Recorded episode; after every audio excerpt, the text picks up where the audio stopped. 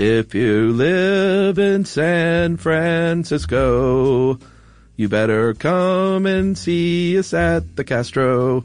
Nice.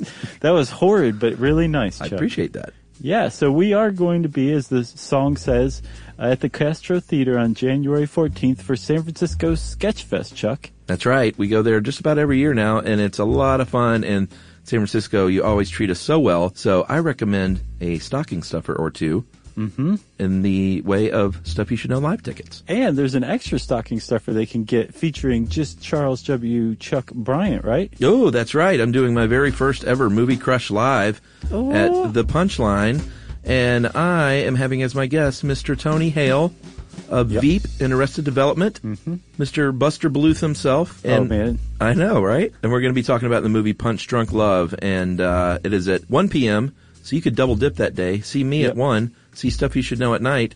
And I am even going to be doing a little meet and greet before and after. Fantastic. Chuck, this is why they call you the hardest working man in show business. That's right. And you can get tickets for Movie Crush Live at bit.ly slash movie crush.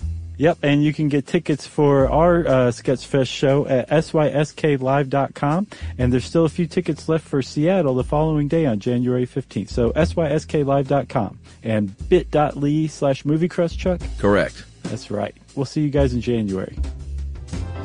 Welcome to Stuff You Should Know from HowStuffWorks.com.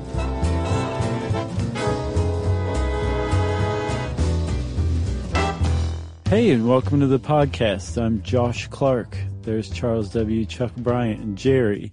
The three of us were just lobotomized, so we're feeling just fine. Globe of Death. That's right. Or, or, because it's huge down in South America, El Globo de la Muerte. Which I, I think I prefer that one. El Globo de la Muerte. El Globo de la Muerte. Jerry? She just That's said right, it. Jerry. Good job. Man, I think she did it better than anybody. Well, Jerry actually speaks Spanish. That's right. She's not a, a, a faker like us. Uh, no, she's not. I'm so mad I didn't learn Spanish. Are you? Oh yeah, you did German. I did French. Just so dumb. Like, how helpful would it be to know Spanish now? It would be pretty helpful. I would love to chat it up with Spanish speaking people I see every day in my life Uh, yeah. Well, you. It's never too late to learn, Chuck. and know what they're saying about me. right. Exactly. Yeah, it's too late. I'm, it's over. No, it's not. I'm saying it's not too late. No, no, no. It's too late. I'm not learning a new language. I, I think that's sad. I'm going to go learn Spanish just to show you. Oh, and so you can talk about me in Spanish behind my back? yeah, me and Jerry can. uh, so Chuck, yes, we're not talking about learning Spanish or whether it's too late to learn a language. because it is. It's not. Uh, we are talking about, like you said, the Globe of Death, also known as the um, Globe of Steel. Nah. Yeah, apparently that was a Ringling Brothers marketing department invention or PR department invention because They wanna hear oh, death." no, we can't have like a globe of death at our circus. We don't want anybody to see our elephants and start thinking about death. About Sphere of Fear? That's a good one too. Eh. Uh, what about the um, 360 degree circle of intimidation? I just came up with that one. It's not that great, huh? We should, no, that was terrible. Uh, we should tell people what we're talking about because I can sense the frustration weeks from now Mm-hmm. brewing with angry listeners Sure. already. So the Globe of Death, what we're talking about is if you've ever been to uh, a circus or A fair? a fair. And by the way, fair. this is, we thought we would never add to the circus arts suite Here again. it is. And here it is. There's still more to come. Uh, what? County fairs, state fairs. Sometimes, like, um, like if you have like a pretty good um, music festival, they might have something like Oh, this. okay. Maybe a Jane's Addiction show. Who knows? Yeah. What, uh, what's the, uh, the World's Fair? Remember those? Oh man, they still have them, but they're just not the same any longer. I think Yeah. the U.S. pulled out of them a decade or two back. I think the internet killed it. As a matter of fact, you're absolutely right. That's what I read. Because I, I just the other day I was thinking like, um, whatever happened to World's Fair? And it turns out they're still there. They're called like International Expos or something now. Yeah, it's. Um, and th- yeah, they are just they're just not as interesting. It's um, it's not about like the future, and and they specifically said that it's just the internet now you can go on the internet and find all that stuff Yeah. without leaving your home. Internet's ruined so much. That's one way of looking at it. So, Globe of Death, what we're talking about. Or we could beat around the bush for another 10 minutes No, no, really we're good. We're good. Let's just let's go. uh, is if you've ever been to the circus or those places, they might have this attraction wherein there is a, uh, a steel sphere. Mesh, a steel mesh, so you can see through it. Yeah, you can see through it, uh, but you can still see it's there. It's not invisible. Yes, that would be That'd be amazingly awesome. cool. Yeah. uh, wherein there are one, but usually more than one motorcycle riders riding inside of a, of a globe, um, around and around, horizontally, vertically. Doing a loop to loop, like Yeah. all the way from the top to the bottom and over and over again. And yeah, when you, like just one person doing this, this article says it's kind of boring. I wholeheartedly disagree and I would like to see the author try to do it. Right? Well, yeah, sure. But compared to like when you got four or five people in there Right. and then a lady standing in the middle smoking a cigar, That's another, right. Juggling babies. that's pretty amazing. Yeah. Get a baby Yeah. juggler. Um, and I think the, the record that I saw, somebody was trying to break seven and, and do eight motorcyclists in a sphere at once. Um, I didn't see anyone had actually done it. There's been a lot of talk about it, but I didn't see anyone had done it. Um, seven is the most that I've seen. Although I've seen with my own eyes on video, eight. Oh, wow. Um, I I just, oh no, I'm sorry. Seven is the most I saw uh, with my own eyes on video. But it is, it's amazing because, you know, they'll, they'll follow one another in a circle, which is pretty cool. But then one will like break off and start doing something perpendicular to the Oh, other man. circle. And they'll just like, just miss each other every time. Yeah. And it's just a, an amazing feat of, of, um, machine and mind coming together in And this physics? Yeah, yeah. Which we'll get to. I think, think, think, think. I might have it figured out physics wise. This is kind of a rehash of the Sun episode as, as hard as it is to understand. Oh, I thought, I didn't think this was that bad. Oh, well then you take it. Oh, no, I'm not taking it. No, you take it. But I just saw like a few basic principles and bing, bang, boom. Well, my brain broke trying to figure it out, and I, I think I got it. But I also may have gone insane and come up with a completely, entirely um, different interpretation of reality. Well, you're on a podcast. Right. Your name is Josh Clark. So I must be nuts. Uh, you know what I want to see in one of these things is a, uh, motorcycle with a sidecar with a small child or a monkey. That'd be even better. yeah, a cigar smoking Uh huh. monkey. like Wouldn't that be fun? Yeah, And the monkey's just like, what is going on? yeah. Because that's what monkeys were put on Earth for for to do: to smoke cigars in sidecars while we move them around globes of death. All right. Shall we go into some history here? Yes. Because I was very surprised to learn that the globe of death was invented and patented in 1904. Yeah, I, saw it was invented even before then. Oh, well, sure, probably. that it was sometime in the 1890s in Europe somebody came up with this act. Crazy. But yeah, it is surprising. You'd think this would be like 70s Daredevil era kind of stuff, right? Sure. But no, the 19th century is when it was first invented. And here's the here's the gas of the whole thing. the original ones, the original globe of death was ridden in on bicycles Pedal fast, sir. And unicycles. Pedal super fast, sir. yeah. Yeah, I, don't, I don't know. I don't see how that worked because, as we will learn later in the physics, uh, in the post ad break physics section, Mm-hmm. uh, it's all about speed. it is very much about speed. How did they I- do this on a bicycle? Well, I don't think they did the loop to loop. I think that came later after Well, motorcycles. okay, so they just did sort of uh, horizontalish circles. Yeah, right. which which I'm sure if it was the 1890s, you'd be like, "Wow, I'm I'm, I'm impressed." Yeah, sure. I live in Wisconsin and I'm preoccupied with death and horribleness, so this is a real relief for me. So uh, Grand Rapids, Michigan, where was where the first one was patented by a man, a bicycle stuntman named Arthur Rosenthal, and uh, he had a stage name Arthur Rose. He had a partner, Mr. Frank Lemon. I know that's a, a lemon rose. I love that word together, Lemon Rose. That sounds very nice, doesn't it? doesn't it? It's pleasant. Um, it's no should be cellar door, but No, but it's close. It's in a different direction. It should be like a type of gum, sugar-free gum. sugar-free lemon rose. Mm-hmm. Yeah, I don't even chew gum, and I chew that. Yeah. Uh, so they would do like these little, you know, 10, 15 minute routines. Uh, here's a quote from one of the state fairs. Uh, routines of skill and nerve guaranteed to deliver laughs and roars. Mm-hmm. And but You gotta again, like that. They were on bikes, bicycles. Yeah. So w- w- uh, I guess around 1910s, the motorcycle started to become a little more ubiquitous, a little more affordable. And the first thing that people did with them was put them in the globe of death. Yeah, well, I don't know about the first, but sure. They they cast their bikes aside and said, "I've got plans for you, motorcycle. Where have you been all my life?" That's right. So they started riding these things, and um, it just spread like further and further afield. I guess it started in Europe, made its way to America because the Arthur Rosenthal was from Grand Rapids, Michigan, right? Yeah. Um, and it moved down to South America in pretty short order. So I think by 1912 there was a guy named Jose Urias, um, who had built his own globe of death um, back then and was riding in it as well uh, down in Brazil. And his family's actually still around and still performing the Urias brothers uh, Globe of Death act. Yeah, remember our Circus Families podcast?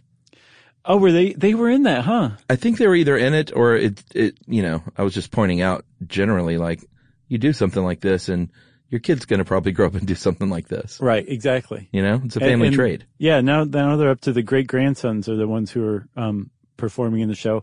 And what I read was that Jose Urias's 1912 Globe of Death is still in use by them. They have other globes as well, but Yeah. it's still in usable condition. That's the true globe of death. Like It's where you could actually die. Right, right, exactly. Um, you may have noticed earlier I said something about the word patent. Uh, from Arthur Rosenthal. He did get a patent in, on May 3rd, 1904. And you also heard us mention things like South America and Germany. Right, right. And you may be thinking, well, that's great. Art Rosenthal was getting bank from all these globes of death everywhere. Uh, sadly, that did not happen. No. Uh, he had a patent, but I guess it was just one of those things where early 1900s, you, you're going to have a hard time chasing these people down around the world saying, I own the patent to that. Give me a hundred dollars. Right. Well, I mean, I think even though they their paths must have crossed, I can't imagine the Globe of Death community, even around the world, was like a big group. You know. Yeah. So I'm sure he was keenly aware of it, but I don't know. Maybe he just didn't pursue it because it was international. Who knows? Well, I just think at the time it's just so hard to successfully do that internationally, you know? yeah, I think you're right, man. So at any rate, we got numerous globes of death all around the world. Uh, a lot of the writers, um, where did you get this history section? I can't even tell you. I don't remember. All right. Well, they, they mentioned quite a few Speedies, uh, Speedy Wilson, Speedy McNish, who I like Speedy McNish. Sure. uh, and Louis, uh, Louis Speedy Babs. And, uh, it says Babs on one line, then Babas in another. So I'm not sure which it is. We're going with Babs. I like Babs. But, um, he was notable because he was the very first person to do a loop to loop and not just merely ride horizontally, Right. which is very impressive for what, 1930s to 50s? Yeah. Yeah. It was, I think his was thir- 1934. Or no, he set the, he set a world record. This guy was an, a Globe of Death amaze balls guy. Um, he set a world record after being the first to do the loop to loop. He set a world record of a thousand and three loops inside of a globe. They should call these amaze balls. I think it's still, they should. That's a great name. Amaze balls of death. Amaze balls de la muerte. Um, but I think his record is still unbroken of a thousand and three. It's got to just be because somebody's like, I don't feel like spinning around that many times. Yeah, they're just, people are too busy. Yeah. that would take hours. I have a family. Uh, but like you said, there are many families all over the world that have been doing this for many, many decades. And it seems very much to have stayed in the family biz. Uh, and one of the ones in our article they talk about a lot are the, uh, are they the Uriases? Yeah. Yeah. So there, there was a heyday of the globe of death between World War One and World War Two. Um, that may have actually been its original golden age, but it also like spread around the world around that time then too. Um, there was another one like in the seventies, the sixties and seventies. There were some innovations that we'll talk about. Um, and then it kind of became like almost legit in the early two thousands when like long established circuses started to pick up the acts. Like the Uriases, I believe, were hired by Ringling Brothers, Barnum and Bailey. Um, the uh, UniverSoul Circus picked up the Willie family. Um, and so, like, like they kind of went from, I think, like, um, these kind of, uh, scratching out in existence, like having to hustle to, to basically like corporate sponsorship. Like finally the big circuses got hip to this idea in the early 2000s. Should we take a break? Yeah, let's. All right, let's take a break and we'll come back and, uh, well, we'll talk about the Globe of Death.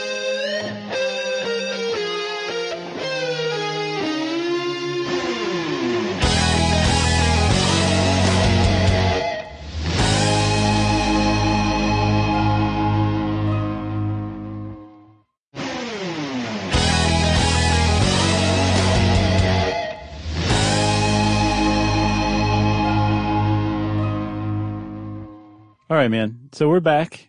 And as you said, we're talking about, The Globe of Death. that's right.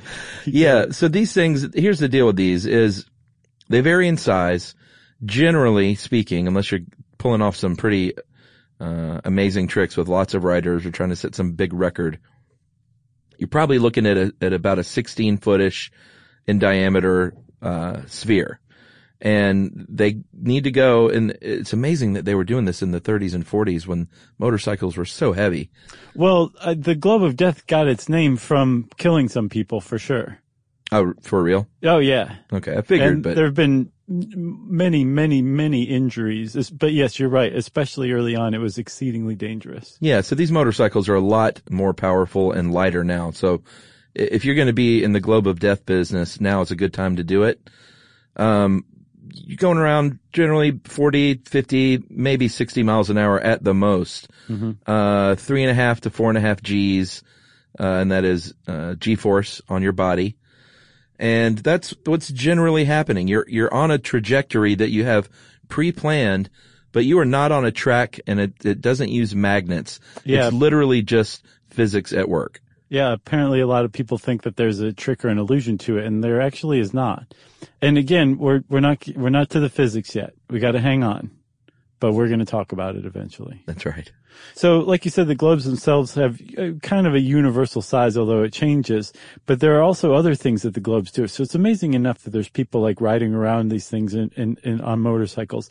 But I think one of the first um, families to use a split globe was the Uriases. Uh, I saw a picture that they credited to the 60s, where the globe uh, hydraulically splits in half, and the top part lifts up.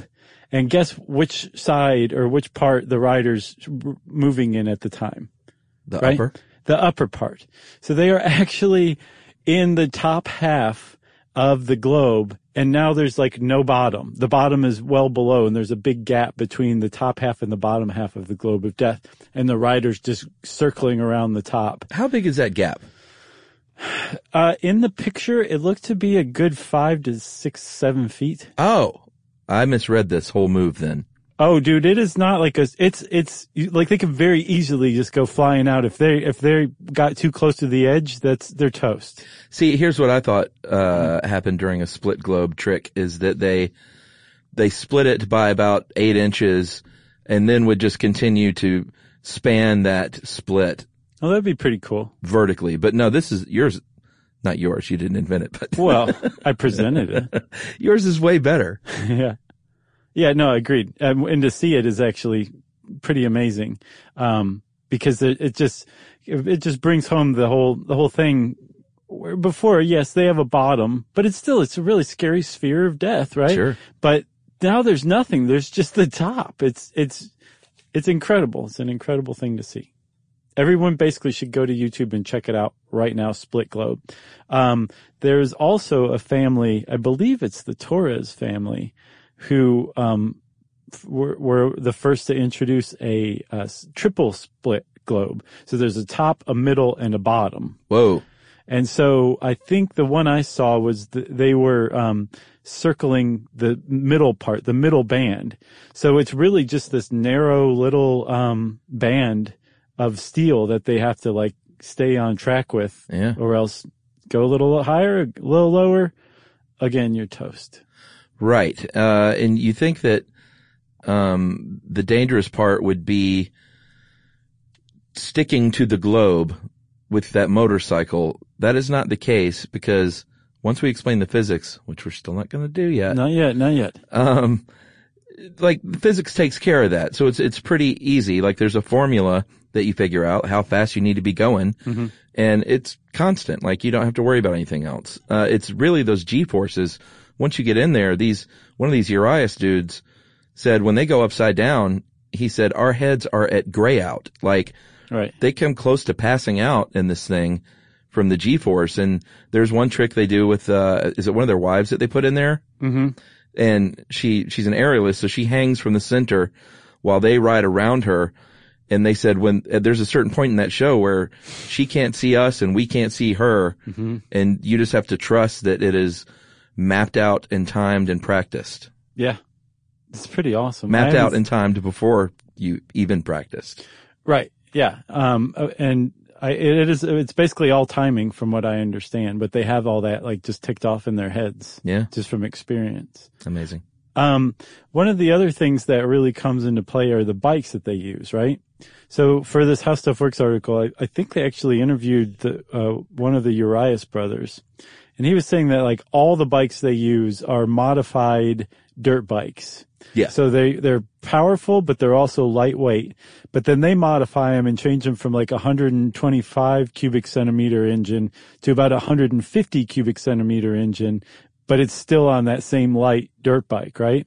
So it's got a lot of power, but there's only a certain amount of speed you're going to get to anyway. Um, because as we'll see in the physics, which we're not getting to yet, um, if you speed up too quickly, you're going to increase the g-force too much and you're going to black out. And that's a terrible thing to have happen to you while you're in the globe of death, right? Yeah. So there's only a certain amount of speed you need. So horsepower, which is the quality in the engine that you want to hit high top end speeds. The quality. The quality, the quality of that engine. That's, uh, thanks for pointing that out because I think I would have gotten it past a few people had you not said anything. Yeah. Hang on, man. I'm, I'm here on my fingernails. Just, just, so, um, horsepower is not important. What is important is torque. Right. And torque is that thing where, you know, when you hear like, oh, this car can go from zero to 60 in like five seconds or whatever. Sure.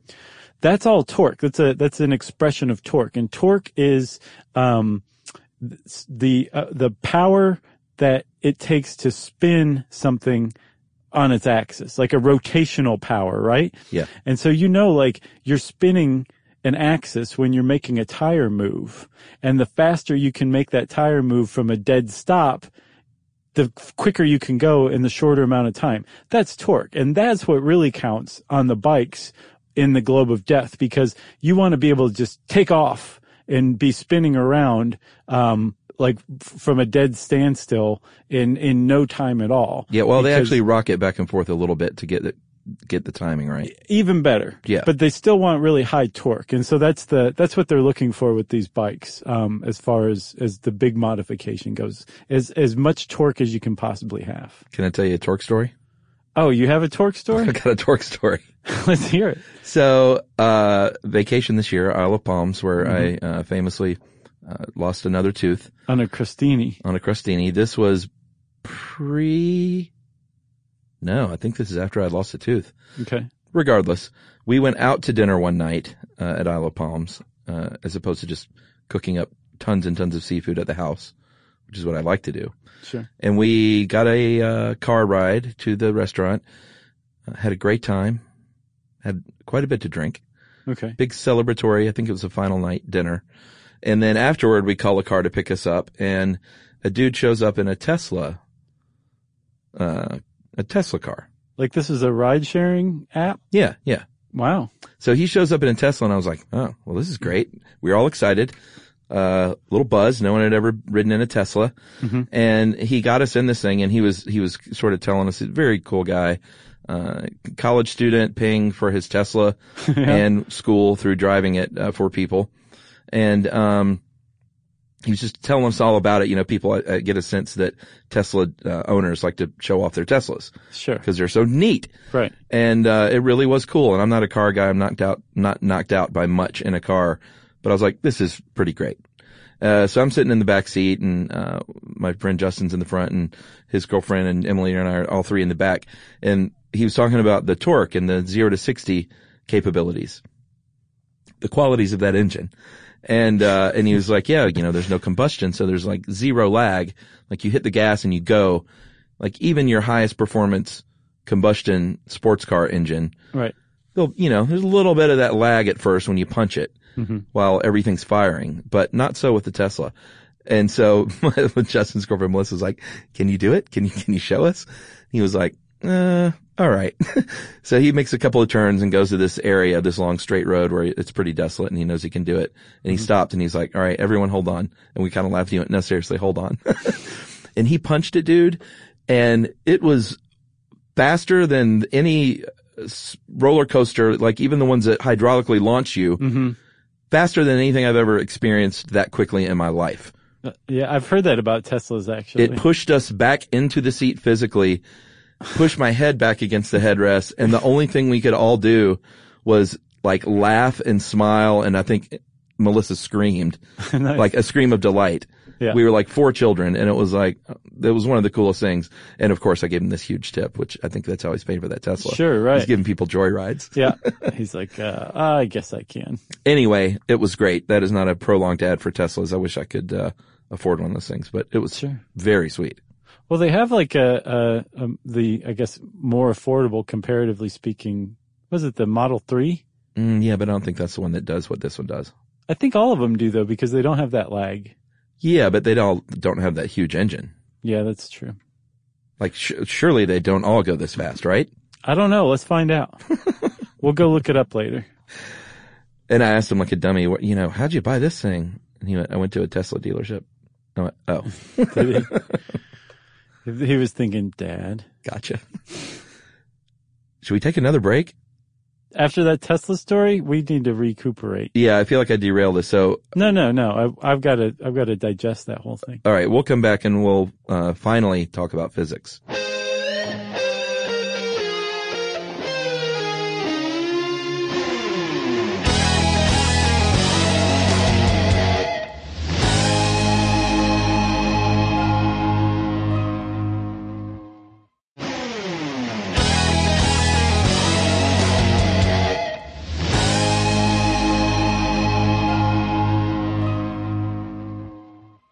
Right, we are back, and it's time. It's time for the dreaded physics, which Chuck's feeling pretty good about. So, Chuck, why don't you take a crack at it, and then uh, I'll take a crack at it. Well, I mean, I'm not going to explain it all and have you re-explain it. So, Oh, okay. cause that's no fun for anybody. well, you go ahead. But we can we can tag team this thing. Oh, okay. Uh, the way I understand it is there are a few forces at work here that make this all possible. One of which is, uh, oh man, see, is it centrifugal or centripetal? I've I've seen that if you are a physicist, there is no such thing as centrifugal. It's Okay. centripetal. All right. So that's the, the one of the main forces at work. And uh, if you are traveling on a on a just a regular street, uh, you don't. It's a pretty easy calculation if you're talking about the maths of centripetal force. It just gets complicated when you're talking about a globe of death because you're not on a flat surface and you're not just traveling horizontally on a round surface. You're going all over the place. So that's when it gets a little more complicated. Right. Keep going. well, centripetal force is directed toward the center of a path, of a circular path. Yeah. Uh, you've also got the force, and this is just the overview. We'll get more detailed. There's also the force of gravity, of course, at work when you're in one of these things, because when you're going upside down, as everyone knows, gravity is always directed straight down. Yeah, or when you're like on, you know, perpendicular to the ground or parallel to the ground, like riding around in a circle, right? On the middle of the globe, it's still pushing you downward. Gravity's always pushing you downward. That's right. Okay. And then finally we have the normal force, which, um, everyone's always heard the, the saying, uh, that every action has an equal and opposite reaction. If you go and press on something that's not movable, like a 5,000 pound rock, and that rock doesn't move, it is that the normal force is that rock exerting its force back on you. It's in an equal and opposite amount, right? That's right. And if it, if it wasn't there, and it's not always there, then you would push the rock and it would move. right. Right. Yeah, well done. But that's, that's not all. Oh man. like what, what's how how do these all work together? Here's so here's what's been messing me up, and I think this this helped my breakthrough. Um, the the force of gravity and g forces are not the same thing. This was what was messing me up. I'm like, if g forces make it feel like you're being pressed up against something, right? So like, do you you remember? Did you ever go on that like steel drum carnival machine? Oh yeah, we've that talked would about just this. just spin right, and you get pressed up against the inside, and they lower the floor, Uh-huh. and you're just you're just hanging there. But you're like, of course you're being pressed up against the edge. Apparently, and this is why people think physicists are all crazy, but apparently that's an illusion. That doesn't, that's not, you're not actually being pressed up against the edge of it. You're being pressed toward the center by the drum. Okay? Okay. Th- that's centripetal force. And there's another way to think about this. Man, I can do this, Chuck. If you took a key, um, and you put it on a string Okay. and you started swinging it over your head in a circle, right? Yeah. So it's spinning on an axis and the axis is where your, the string is being held in the grip of your hand. That's the axis of the circle. What's happening is that key at any given time, it just wants to go straight. That's all it wants, man. Just let me go straight. Um, that's the direction of its velocity is straight at any given point. The problem is, is it's attached to the string and the string is exerting the centripetal force, pulling the key toward the center. And so rather than being allowed to go straight, it's being forced into a circular path around the center. That is what centripetal force does. Okay, that's all well and good when it's a key on a string. But when you're talking about the globe of death, the string is actually the globe. The globe is the thing that exerts the centripetal force against the person on the bike, right? There's no string pulling them toward the center. They're not being pulled toward the center by the string. They're being pushed toward the center by the external force of the globe of death. Okay? And as long as that globe is strong enough to take the G forces, which we'll talk about in a second, that increased weight against it and push it back in an equal amount, then it will just keep directing that person along that circular path around the center, which is in the middle, this invisible point in the middle of the globe of death, right? If it's not strong enough, then it's going to break and that person's going to go off in that straight direction that they've been wanting to go in the whole time, but have being, been directed into a circle instead.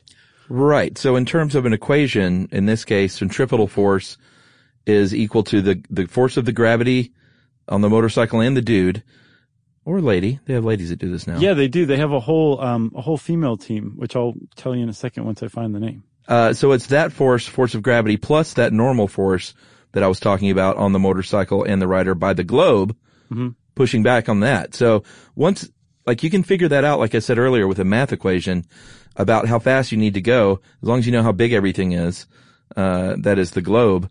But once that, once you go below that speed and you start to fall, that, that normal force goes to zero. Right. So it takes a bit of friction um, to keep the tire gripped to the globe. For And sure. As, as long as you have that friction, that that um, normal force can press against you uh, much more easily, right? Yes. Okay. So I think, so here's the thing. So this is the difference between the force of gravity and G forces. G forces are just a measure of how much gravity is pushing down on you Yeah. at any given point. Like if you jump up in the air, that's one G that you're, you're, um, with no wind resistance that you normally experience. And we call it weight, right? That's your weight is the force of gravity acting on the mass of your body. but if you speed up really, really quick, especially say at like a, um, a circular velocity, right? And you, you're being, you, you are actually increasing your own weight, which you feel is G-force. It's like pressing down on you. You feel heavy and you can't move. And in, in real physiological terms, like the blood is being pressed away from its normal locations, which is why you can black out, right? Because some of the blood is no longer in some parts of your brain. Yeah. And your brain needs the blood to operate.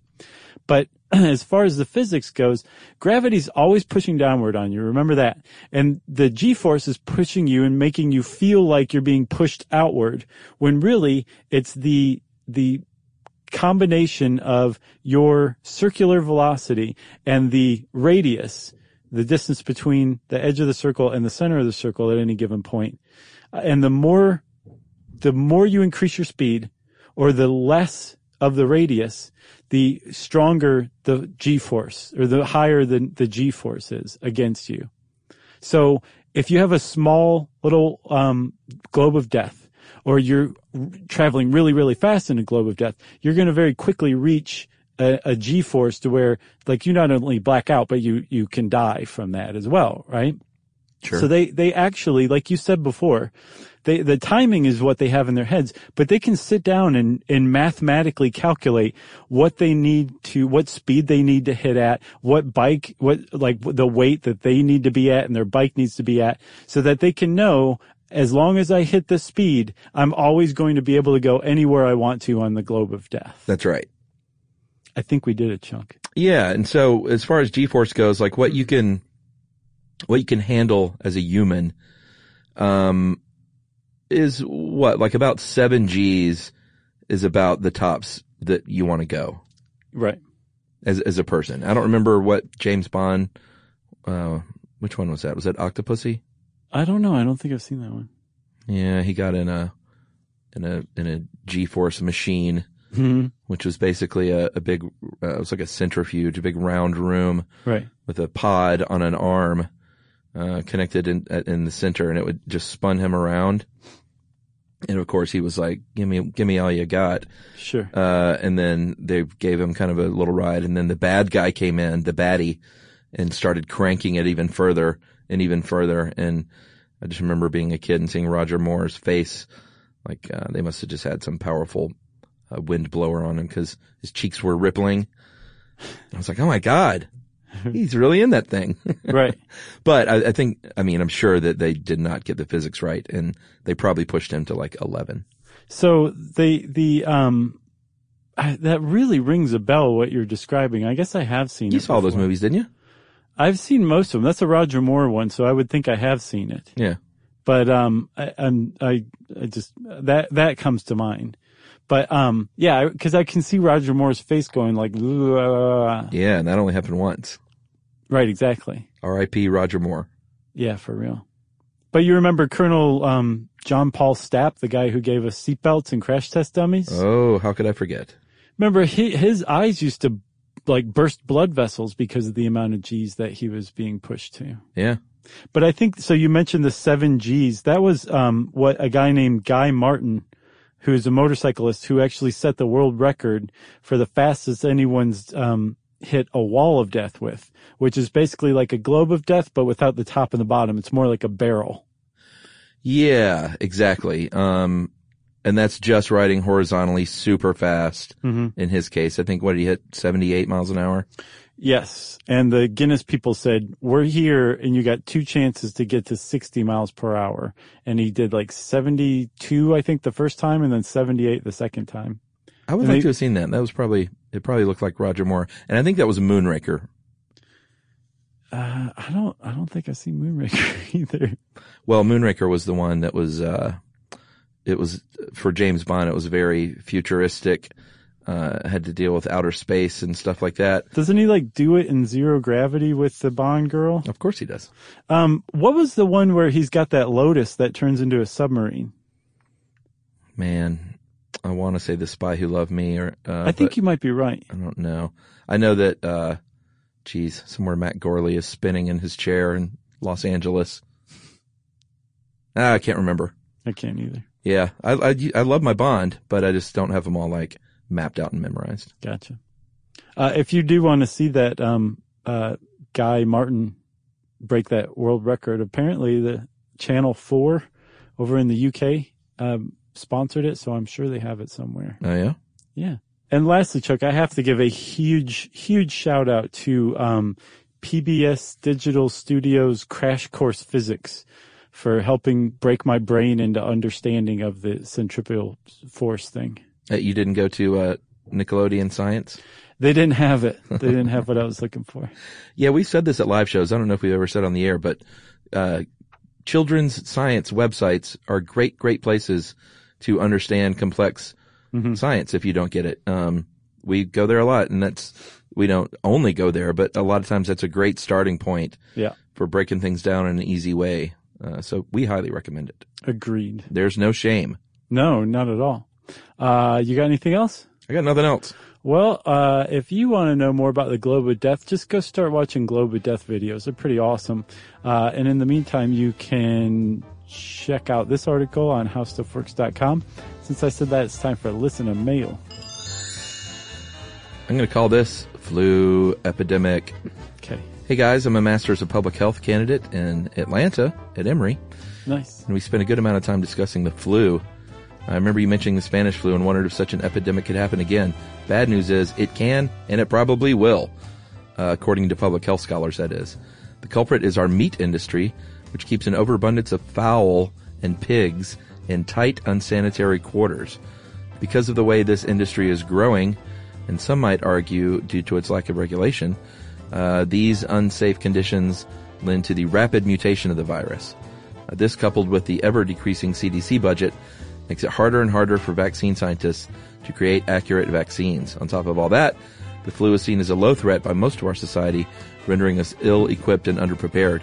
Uh, most people are scared of Ebola or other difficult to catch viruses. However, influenza is a rapidly mutating and highly aggressive virus that is easily transmittable and is right here on our doorstep. Scientists predict the flu might be the ne- uh, next most deadly epidemic if we are not careful.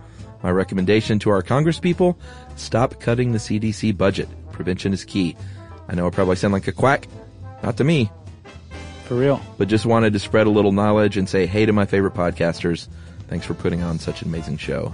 And that is from Jasmine. Thanks a lot, Jasmine. Hello over there at Emory. That's right. I love your rice. What? Jasmine rice. Oh, okay. uh, uh, weird. If you want to get in touch with us like Jasmine did, uh, you can tweet to us at SYSK Podcast or JoshUmClark. You can hang out with me on my website, ruseriousclark.com. You can hang out with Chuck on Facebook at facebook.com slash Charles W. Chuck Bryant.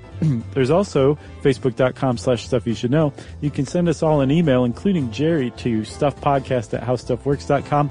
And as always, join us at our home on the web, stuffyoushouldknow.com. For more on this and thousands of other topics, visit howstuffworks.com.